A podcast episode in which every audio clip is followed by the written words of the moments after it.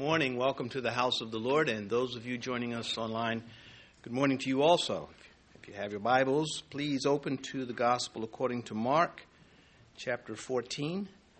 We will, in one moment, stand and read verses 53 to 65. The Gospel of Mark, chapter 14. Please stand for our reading of God's Word. Beginning in verse 53. And they led Jesus away to the high priest, and with him were assembled all the chief priests, the elders, and the scribes. But Peter followed at a distance, right into the courtyard of the high priest. And he sat with the servants and warmed himself at the fire. Now the chief priests and all the council sought testimony against Jesus to put him to death, but found none. For many bore false witness against him, but their testimonies did not agree. Then some rose up and bore false witness against him, saying, We heard him say, I'll destroy this temple made with hands, and within three days I will build another made without hands. But not even then did their testimony agree. And the high priest stood up in the midst and asked Jesus, saying, Do you answer nothing? What is it these men testify against you? But he kept silent and answered nothing. Again, the high priest asked him, saying to him, Are you the Christ, the Son of the Blessed? And Jesus said, I am. And you will see the Son of Man sitting at the right hand of the power and the coming with the clouds of heaven. Then the high priest tore his clothes and said, What further need do we have of witnesses? You have heard the blasphemy. What do you think? And they all condemned him to be deserving of death. Then some began to spit on him, and to blindfold him, and to beat him, and to say to him, Prophesy. And the officers struck him with the palms of their hands. Please be seated. The kangaroo court that's this morning's title for this consideration, and we'll go right to it. It doesn't need much of an introduction. Verse 53 And they led Jesus away to the high priest, and with him were assembled all the chief priests and the elders and the scribes. Now he was arrested without charge. I mean, there was no charge against him. They came to him in the Garden of Gethsemane and they handcuffed him and took him away uh, where he first was taken to Annas, who was the high priest, uh, according to the people. I'll comment on that in a moment. But John gives us a little bit more information in his gospel, chapter 18. Then the detachment of troops and the captain and the officers of the Jews arrested Jesus and bound him. Then Annas sent him bound to Caiaphas, the high priest. Well, Caiaphas was actually the son in law of Annas, he was Rome's appointment to be the high priest in Israel. It was political. Um, Annas was considered the high priest by the people, and the two got along very well. They were what we would say in cahoots with each other. Uh, so all of this was corrupt. They were corrupt men, they were greedy men, uh, very political, very powerful, and very wealthy. Uh, they were united in their persecution of the Christ. Uh, Mark, like the other gospel writers, does not give us a comprehensive account of the arrest and the trial. For that, we have to take the four gospels together and, and, and put them together, and we get so much more information that way. God has designed it that way for good reason. Our Lord, on this night, suffered three trials from the Jews and three from the Gentiles. They were just shuffling him from trial to trial while, while inflicting physical harm on him at the same time. Uh, this will account for, uh, physically speaking, why he was just, uh, you know, dehydrated by the time he had to, to, to, take the, the cross, take up the cross to Calvary. Uh, well, first, as I mentioned, was his hearing with Annas, who then sent him to Caiaphas and the Sanhedrin. That was the first hearing. And by morning time, they will meet again, the Sanhedrin, with Caiaphas overseeing it. and then they will deliver their final verdict. Uh, in, in, between all this, uh, the, the, there was the meeting with Pilate, and then, well, after actually, not in between, and then came the meeting with Herod, which was the most profound meeting meeting of them all, at least in my opinion, because of all those who asked him questions, Herod was the only one that Jesus did not respond to. He did not answer his questions. He is the only man in the Bible that Jesus Christ totally ignored. And uh, I think that's quite profound. And then finally, from Herod, he would go back to Pilate uh, for the final sentencing, and then they would carry out the crucifixion. In verse 54, but Peter followed him at a distance right into the courtyard of the high priest and he sat with the servants and warmed himself at the fire. Now, my view of Peter and his reaction to the arrest and the trials of Christ differ with most, if not all, uh, commentators on this. I do not see Peter as a coward at all. I see him as frightened from time to time, but more confused, didn't know what to do. This was a man that was ready to pounce on the enemies of Christ, and Christ called him down. And after that, you know, what do you do? You want to obey the Lord, but you also want to defend him. You've already made this boast that you would never leave him.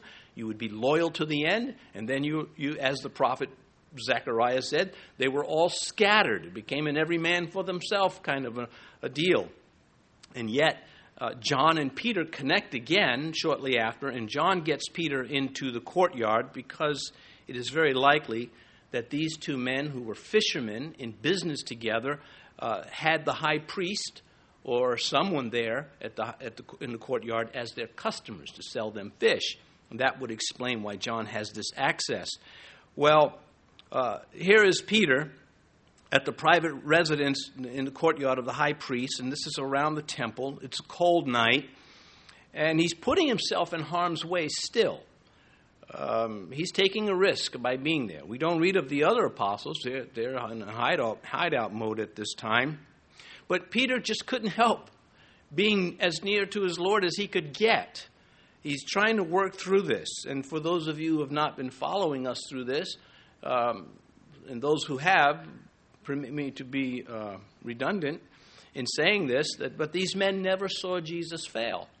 They never saw him back down. They just saw him do miracles, always in control. Now all of a sudden he's he's cuffed. He's he's un, in custody, and they're bewildered. They're, this is uh, uh, you know we can understand it mentally, but to be there, uh, how intense it was, uh, because they weren't connecting the prophecies of the ancient prophets with what was going on, at least not yet. And so here he is, he's hanging around the servants of the Lord's enemies. Um, because, he, again, he can't help himself. So, John, he, he gives us a little bit more information. But Peter stood at the door outside.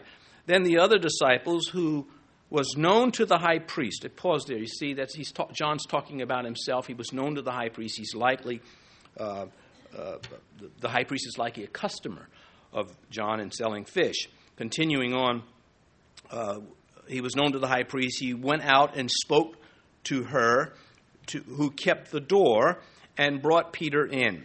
Now, the servants, I'm in John's Gospel, chapter 18. Now I'm in verse 18 of John 18. Now, the servants and officers had made a fire of coals, stood there, for it was cold, and they warmed themselves, and Peter stood with them and warmed himself.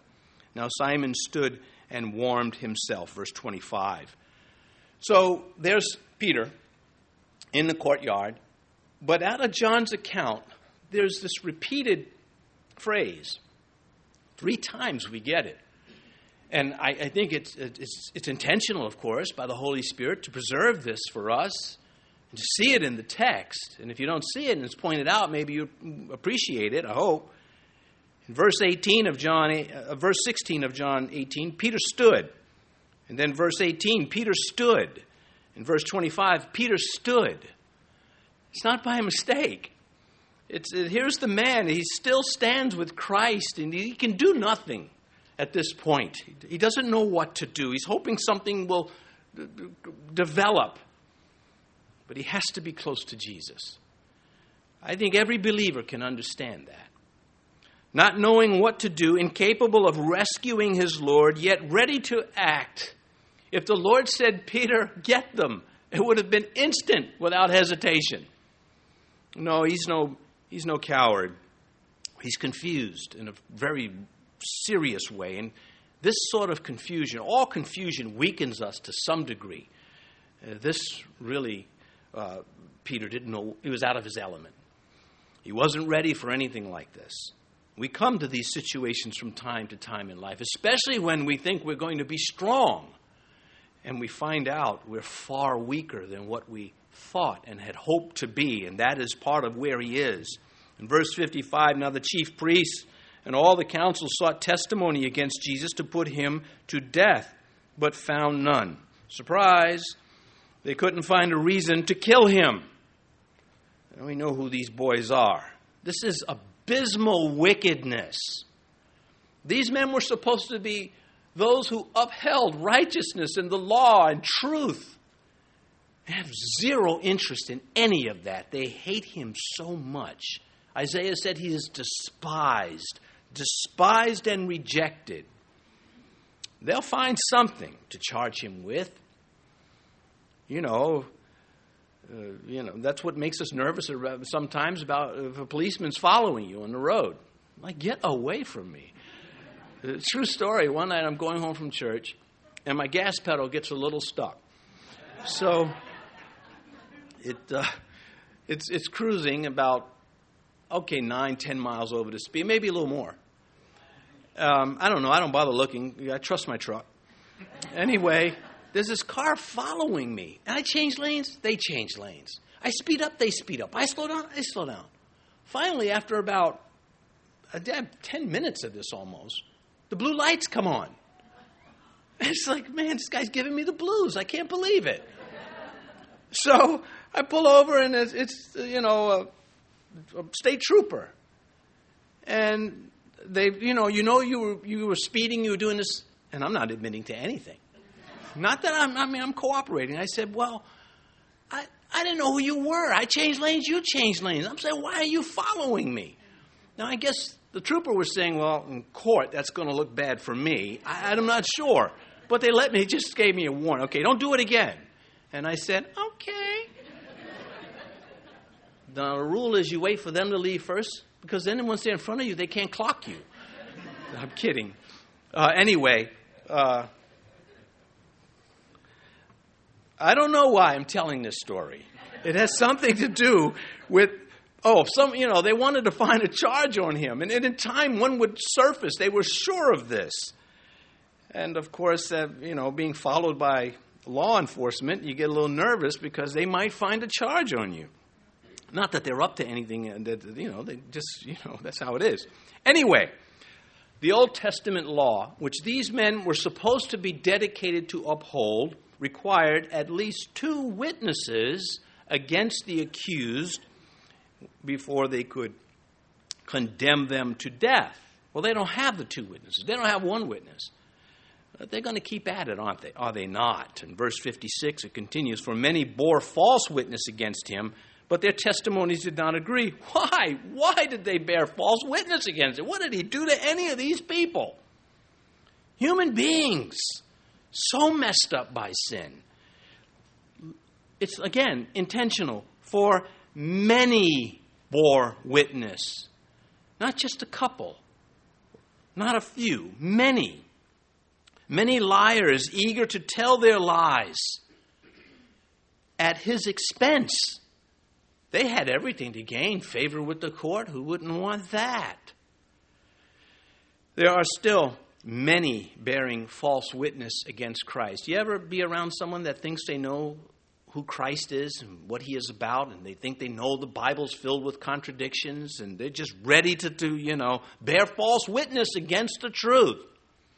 It is, I have to admit, it is a great pleasure, with satisfaction, to shoot them down. But they often don't give you the chance.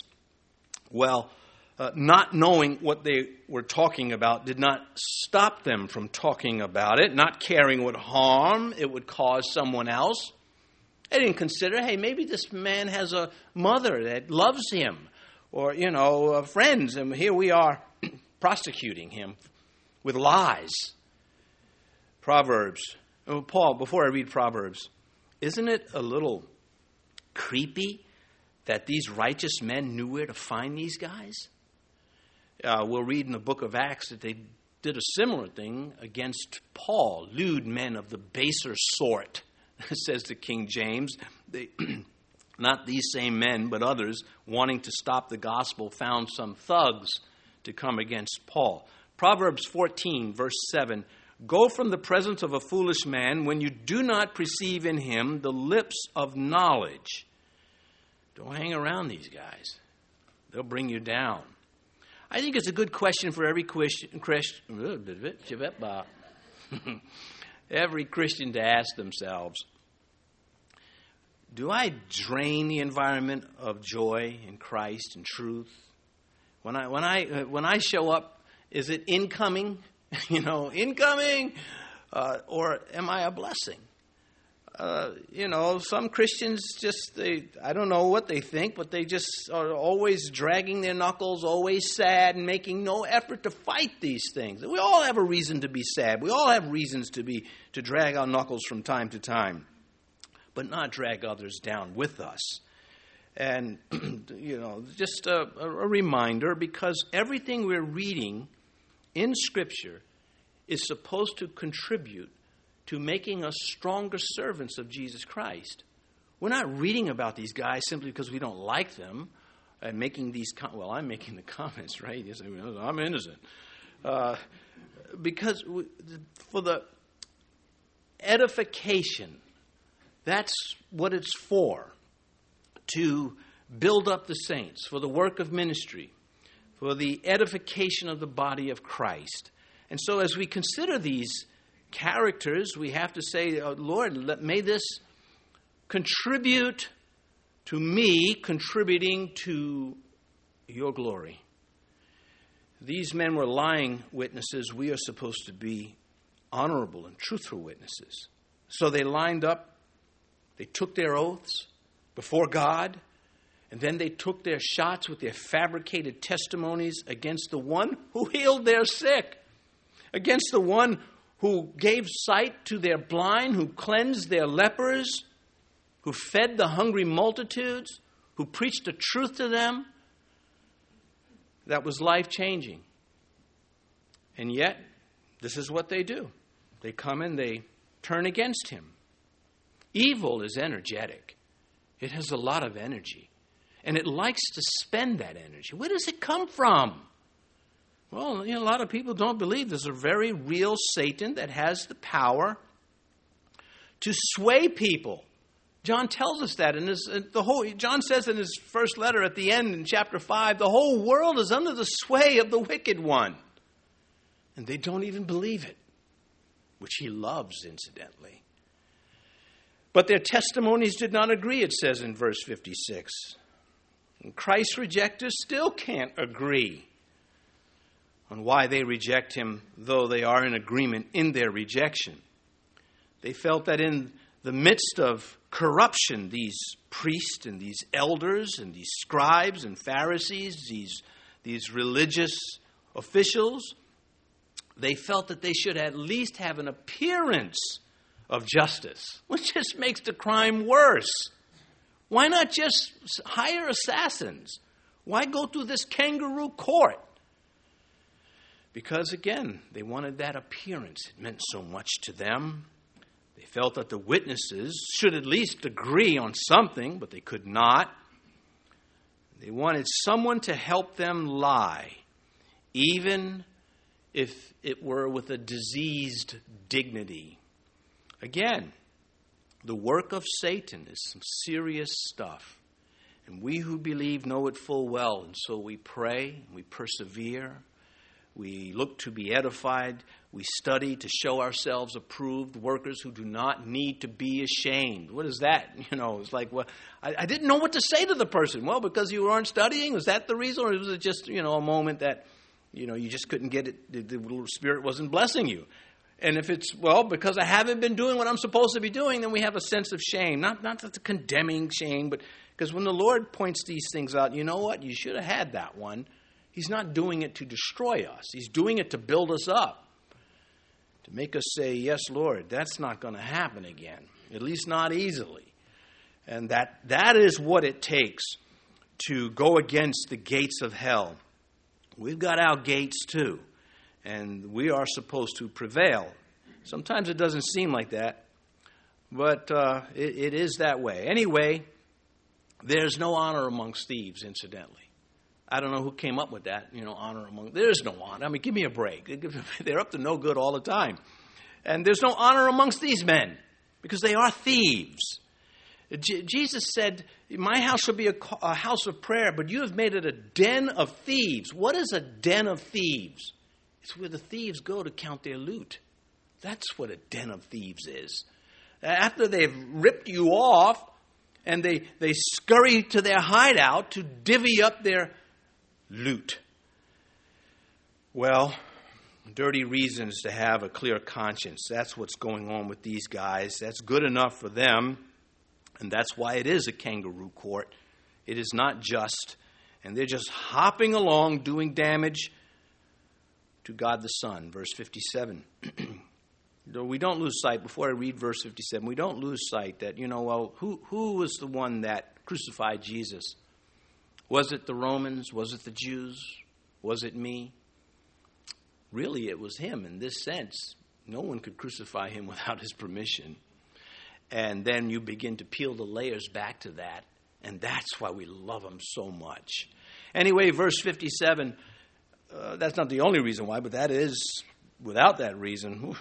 Verse 57 Then some rose up and bore false witness against him, saying, a false witness is a polite way of saying, then some liars stood up. Verse 58 We heard him say, I will destroy this temple made with hands and within three days I will, I will build another made without hands. Well, they heard no such thing. They're lying. That's why Mark is telling us. John's Gospel, chapter 2, is where uh, what they're referencing. Jesus answered and said to him, What sign do you show to us since you do these things? Jesus answered and said to him, Pardon me, the Jews first answered. Now Jesus is answering destroy this temple, and in three days I will raise it up. Out of that, out of Jesus' comment, destroy this temple in three days, and I will raise it up, they get that he's going to destroy this temple, which is, of course, not what happened. And uh, so we understand that. Verse 59 But not even then did their testimony agree. Well, once more, there's never been a shortage of people who have had their facts jumbled up concerning the Christ. They're conflicted in their words, but unanimous in their hostility. They have the same disdain, disrespect for Christ. Uh, there, the Lord stood listening to this gibberish. How difficult it is to listen to somebody you know, mouth off lies and, and, and just gibberish. It's really difficult, is it not? Even unbelievers understand that. They go to a church and they hear a pastor preaching things from the scripture that they don't care for, they get up and leave. They're not going to listen to it sometimes. Other, otherwise, they're on pins and needles the whole time, waiting for an earthquake or somebody to pull a fire alarm to get them out of there. the Lord knew that they wanted to kill him and that they would kill him. He wasn't uncertain. You know, any human being in any court, you know, take a historical figure such as Martin Luther, the Diet of Worms, he knew they wanted to kill him. But he didn't know if they would succeed or not. Well, they did not succeed in his case. Tyndale, a different story. Christ knew what he was facing. He knew that they were going to do this to him. But again, not without his permission. John's Gospel, chapter 10, Jesus said, No one takes it from me, that is his life. I lay it down of myself. I have power to lay it down, and I have power to take it up again. And that is just what he did. And you either believe it or you do not. If you do not, you must ask yourself have you investigated it? Many people continue to reject Christ because they refuse to look into the evidence because maybe it might be true. You know, a lot of people want the Bible to be a lie. They can't prove it's a lie, but they want it to be. And uh, this is where we come in to start uh, being used by the Spirit to say, why, why do you think that way? What is wrong with you? Why do you what is in the Bible that you want to be not true? And well, they may have an answer for you. And no, we are supposed to study to show ourselves approved, to have an answer, for, a counter answer. Ultimately, it's going to be their choice. Verse 60 now of Mark's Gospel, chapter 14. And the high priest stood up in the midst and asked Jesus, saying, Do you answer nothing what these men testify against you? the high priest, really? Of what religion? Of what book of Scripture are you the high priest of? Well, he's their devotion to their religion meant nothing good. What he is saying here is, Jesus, will you please help us find a legal reason to kill you? That's really what is happening here. A.W. Tozer says, they gave rein to blind hate in the name of the religion of love. Even the Jewish religion was a religion of love. You, may say, well, where? Because it doesn't, you know, say it on every page. Whenever it talks about the sacrifices, it's talking about God's love. Because it's saying to the Jewish people, there's a way for your sins to be dealt with, and God doesn't have to deal with them. But He's made a way to do this. And so when the high priest would put on his hat. It said, Holiness to the Lord. The fact that he could still stand as a sinner and speak of the holiness of God speaks of God's love. God did not just wipe men out, but he appointed them to positions that would speak about how we should approach him. And so, as Tozer was saying, you know, this, uh, in, uh, this blind hate in the religion of love, it is very accurate. They were the very essence of ungodliness, these men. In their robes, with their hats and their beards and their power, and they trampled righteousness to save their religious and political positions because it offered them wealth and power and prestige. Prestige. Some, some humans can't live without it. Verse 61 but he kept silent and answered nothing. And again the high priest asked him, saying to him, Are you the Christ, the Son of the Blessed? Now remember, he's standing up because the silence is killing him. He wants Jesus to say something. Don't just stand there and ignore us. Even though we're lying to you and trapping you and already made up my mind, you're not getting out of this alive, which makes it a kangaroo court. And where's the shame? With the wicked there is no shame, says Zephaniah the prophet. He kept silent.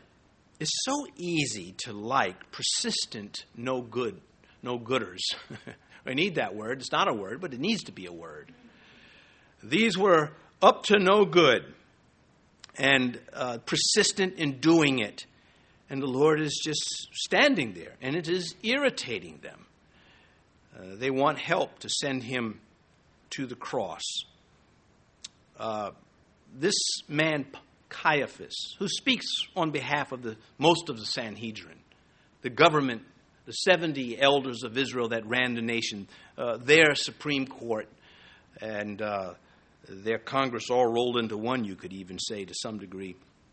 They, uh, their minds were fixed, uh, and so was their fate because of their choices.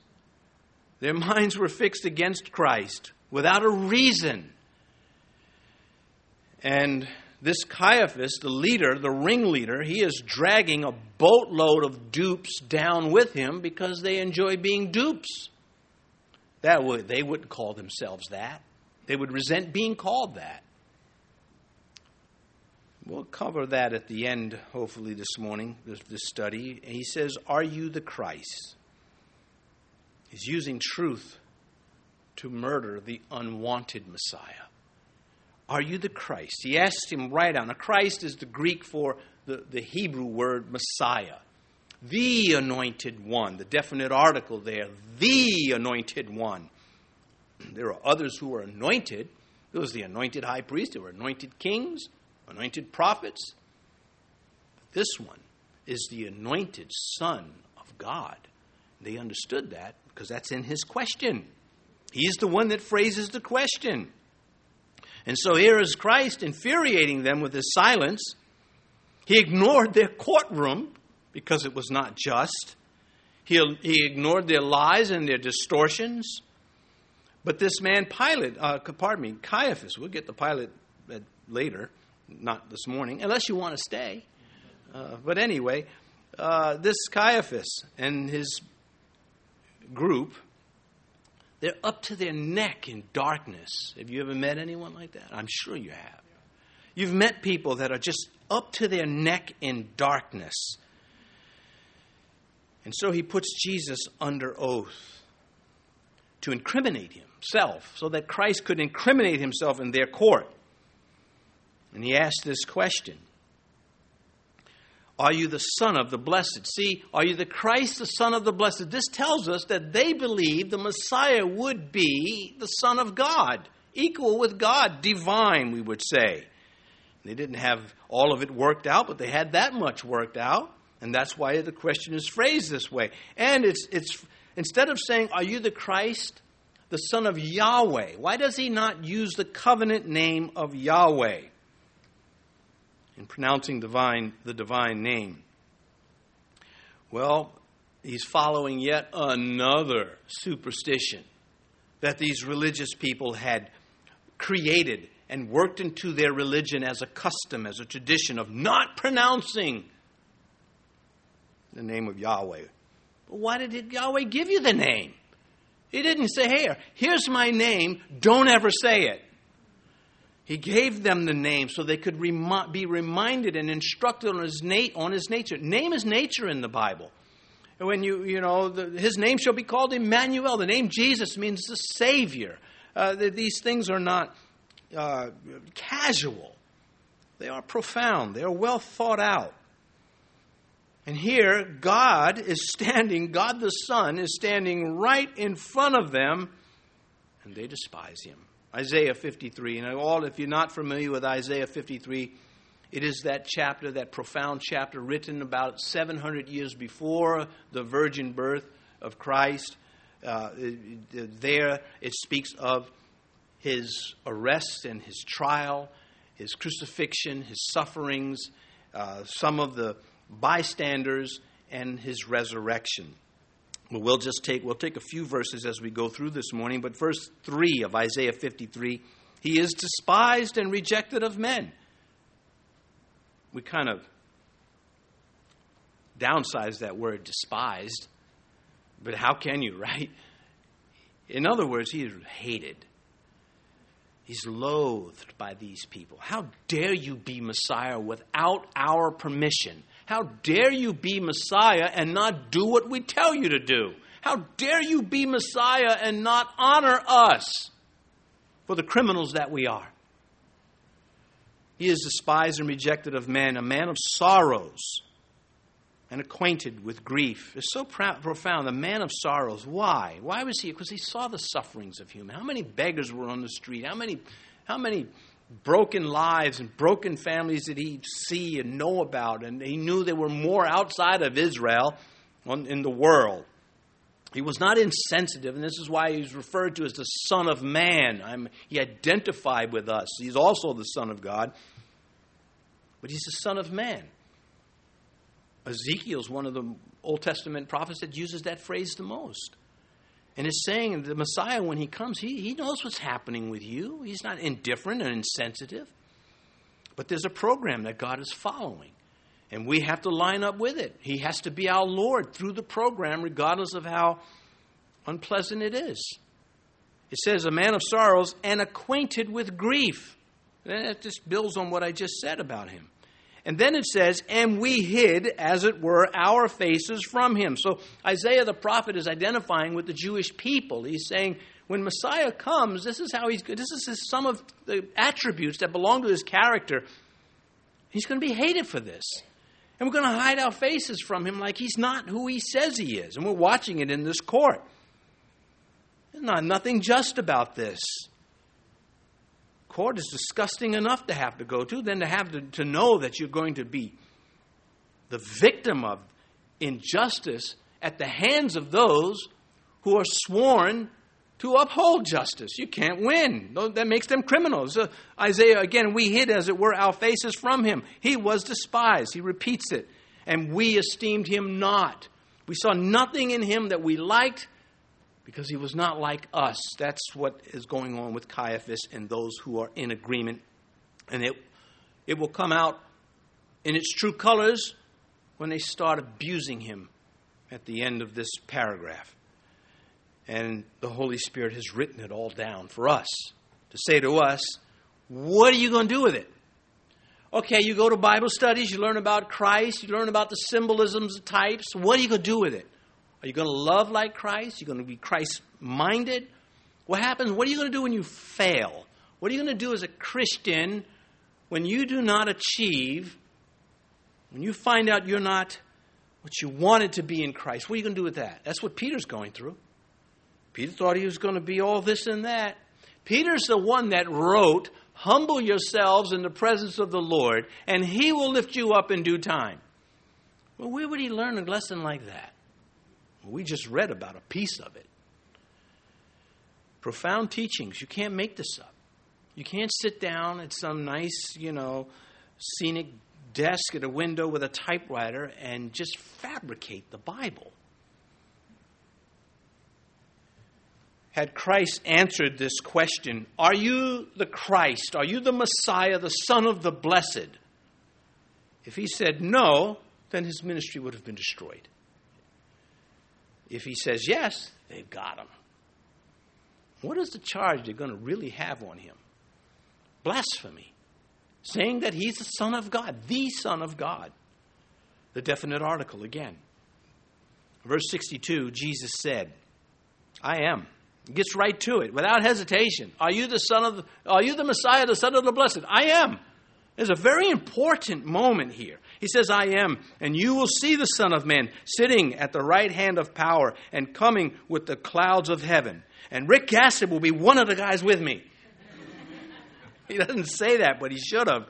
He had to go. I'm going to ask him about that. but we know, because the Bible tells us later, that the saints will be with him. And we should have a blessed assurance of our faith. Uh, we're not ashamed. We're not ashamed of Christ. And uh, that means that we believe him when he says, He who believes in me, though he shall die, he will live. He's not going to die, he's going to be with me.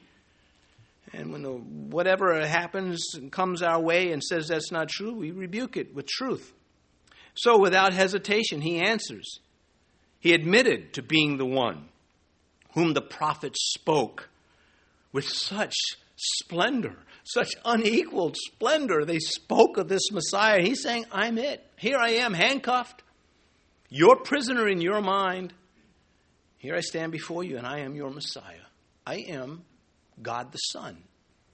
That's how Caiaphas understood it. That's how the court understood it. That's how Jesus meant it. By this affirmation as Messiah, the Son of the Blessed, he made sure, this is important, I think it is, he made sure that they were going to crucify him for the truth and not for all these false witnesses. They were not going to send him to, to the cross on trumped up charges. They were going to send him to the cross for truth. And that's why he is saying this. No false witness took him to the cross. It was a true and faithful witness. And the New Testament writers talk about his faithful appearance in the presence of Pilate, where he doesn't back down, knowing the consequences. And so he dismisses all the liars with this single I am, just as you said. And then he goes ahead and he illustrates the, a behavior that goes with being the Christ. When you see me sitting at the right hand of power and coming with the clouds of, of heaven. Though they won't live to see it, they'll know about it. So if they would slay him, they must do so on the basis of truth and not false reasons. Now, when he says, I am, That was far more than what Caiaphas was hoping for. Caiaphas was such a happy little boy at this moment, but he's still a devil by choice. Uh, again, like Judas Iscariot, when he was born, he was a little baby. You look into his eyes, he was cute and everything. You pull his cheeks and everything. He was as cute as any other baby. I've, I've, I've never seen an ugly baby. I mean, it's just all of them, even if you know they're born with, under great stress, and they're still little innocent ones, in, in compared to humans. well, nobody's innocent compared to Christ. We're born in iniquity. Uh, we have to accept that because there's a solution that makes it acceptable in, in that way. Anyway, the solution being, of course, the cross of Christ, the resurrection, the salvation He gives. This plain declaration in the Greek translation. Now, you have the Old Testament that was originally written in the Hebrew. And when the Jews began to, or became, went to captivity and they were freed from other nations, they not, not all of them went back to Israel. The majority of them were dispersed, the diaspora, around the world. And uh, Alexandria in Greece, in uh, Egypt, became, uh, I almost said in Virginia. That would have been bad because they don't know how to vote up there. But anyway, are they are they are they going to seed from the planet?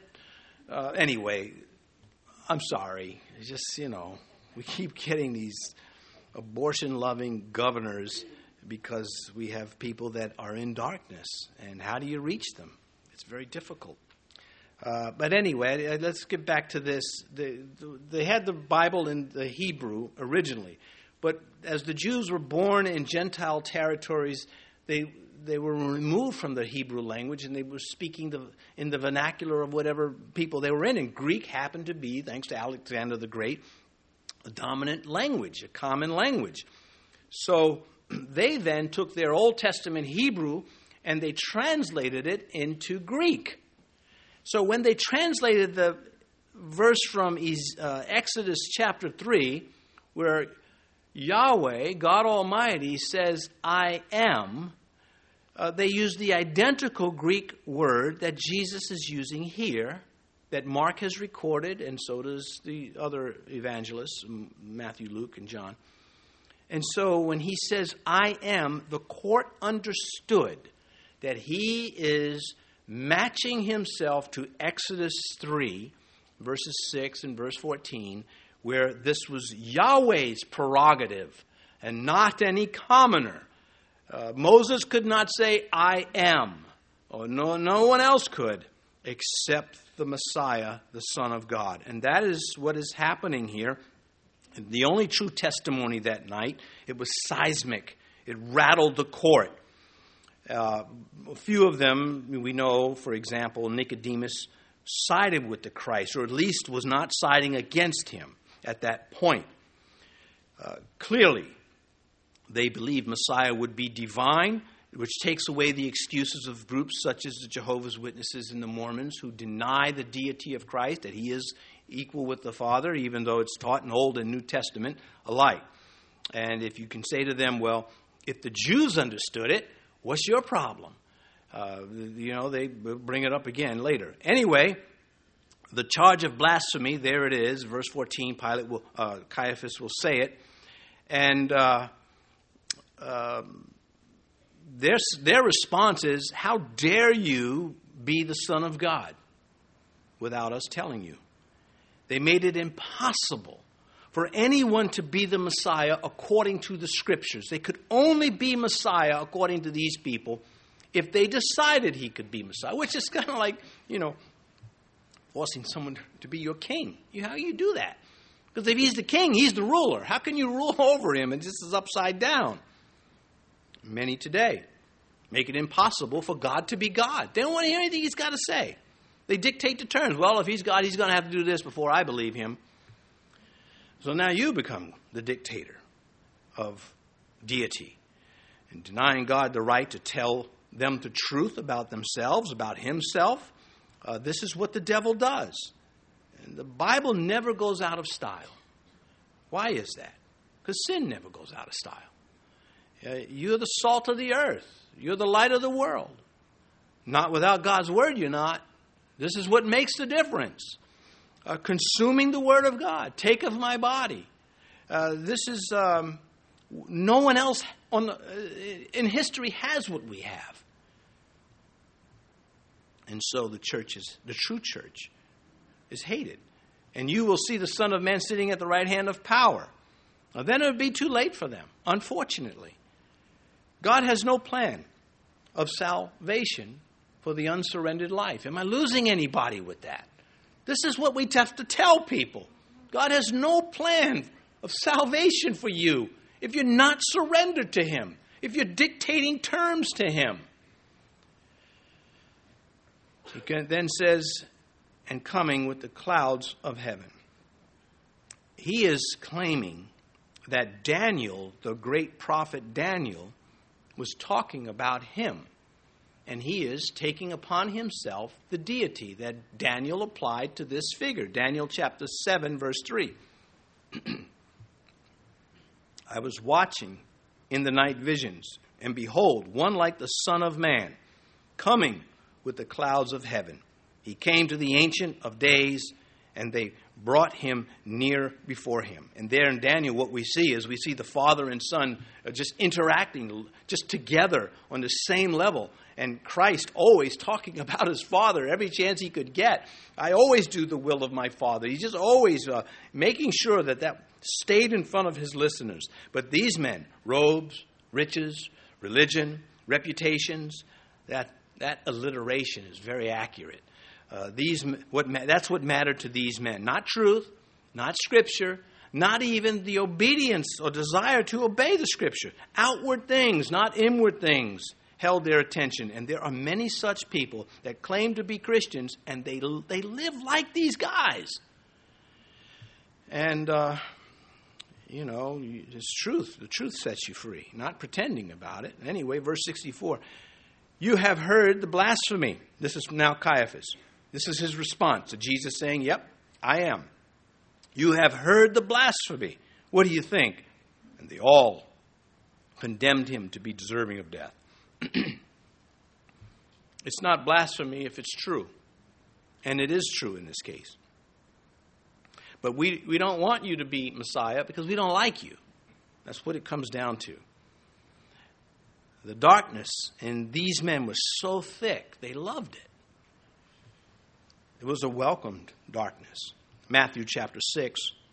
But if your eye is bad, your whole body will be full of darkness. If therefore the light that is in you is darkness, how great is that darkness? Well, we're, we're looking at it being acted out right here. Does knowing this make us better Christians? Does knowing that these men are doing it this way, behaving this way, does it, does it influence us towards righteousness? Because Satan is not the only one that gets to talk. God gets to talk too. The question is who you're going to believe. Verse 65 Then some began to spit on him, and to blindfold him, to beat him, and to say to him, Prophesy. And the officers struck him with the palms of their hands. These are the authorities doing these things against the law. There go the kangaroo court. Now, the world likes to say, well, the Bible's not true. Can't believe it. I don't believe you. That's our response. If when they say, I don't believe the Bible, we say, I don't believe you. I believe God, just as He says.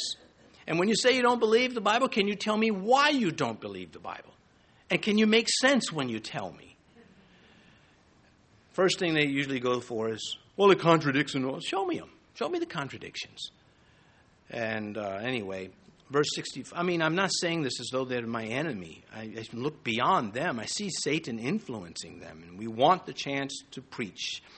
Verse 65 Then some began to spit, as I mentioned. Let's follow that. To spit on him, to blindfold him, to beat him, to say to him, prophesy, and sh- to strike him with their hands. They went right to work, did they not? They pounced. It's sort of like the scapegoat that uh, which he represents. He represents the goat that is spared and the goat that is that is uh, the goat that is sacrificed and the goat that is the scapegoat. He represents them both in these Old Testament illustrations. that are given to us. Here, they're jeering him, they're hating him. Isaiah 50 again, Isaiah the prophet, this time chapter 50, verse 6. Speaking of Messiah, I gave my back to those who struck me, and my cheeks to those who plucked out the beard. I did not hide my face from the shame and the spitting. He's totally in control. Verse, uh, Luke, Luke adds this, and many other things they blasphemously spoke against him. This is the one before whom the angels worship and demons tremble and men can't get it. This is the one whom Isaiah saw high and lifted up, the train of his robe filling the temple. When Isaiah said, Woe is me, for I am a man of unclean lips who dwells in the presence of a people who have unclean lips.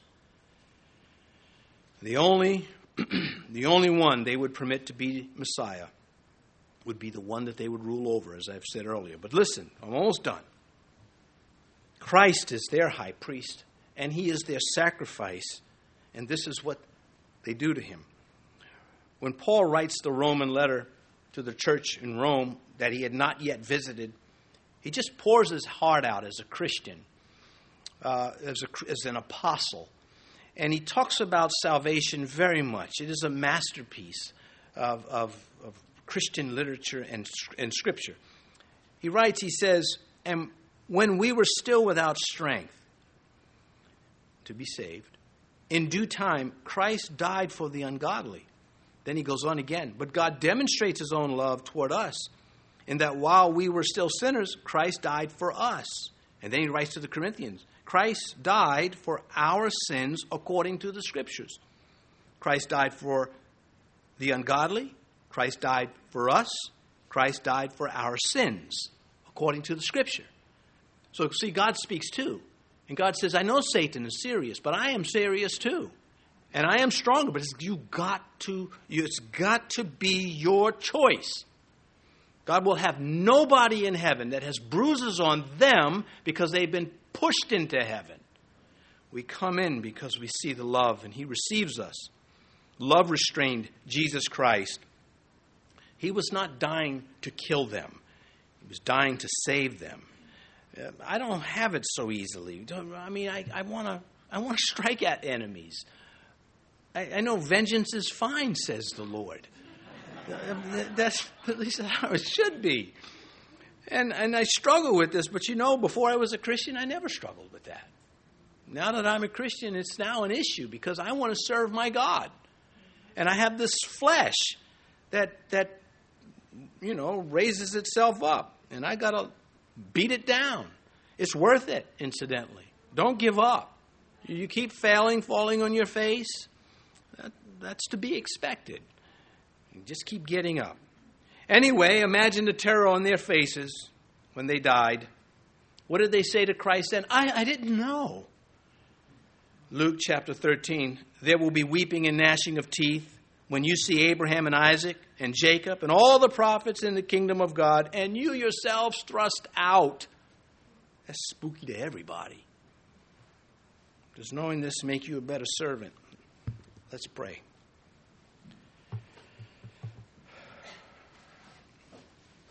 Our Father in heaven, there's nowhere on earth that can be found these truths that you have preserved for us, that you back up, that you allow us to use as a sword to engage an enemy who has swords too. And yet you allow us to prevail. We who believe, we love and worship you. We thank you for your patience towards us. May some of that patience rub off, flow through us. If you are here this morning, or maybe even watching or listening online, and you've not ever opened your heart to Christ, uh, you are by default against Him. Jesus said, Whoever is not with me is against me. You can do something about that. Christ gives you the privilege of responding to the truth. If you make this prayer in earnest, God will receive you. You will be His. You will join the army of Christ If you say, Lord Jesus, I am a sinner, I've broken your commandments, I've rejected your lordship over my life and your salvation. And I ask you to forgive me. I come to you and I ask you to receive me. That I could be yours from this day forward. That you would be not only the one who died for me, paid my penalty, has become my Savior, but also the one who is the Lord over my life to teach me how I should live. Now, Father, if anyone has made this prayer this morning, may they not be ashamed of it. May they be quick to share it. May they make their confession public. These things we pray in Jesus' name. Amen.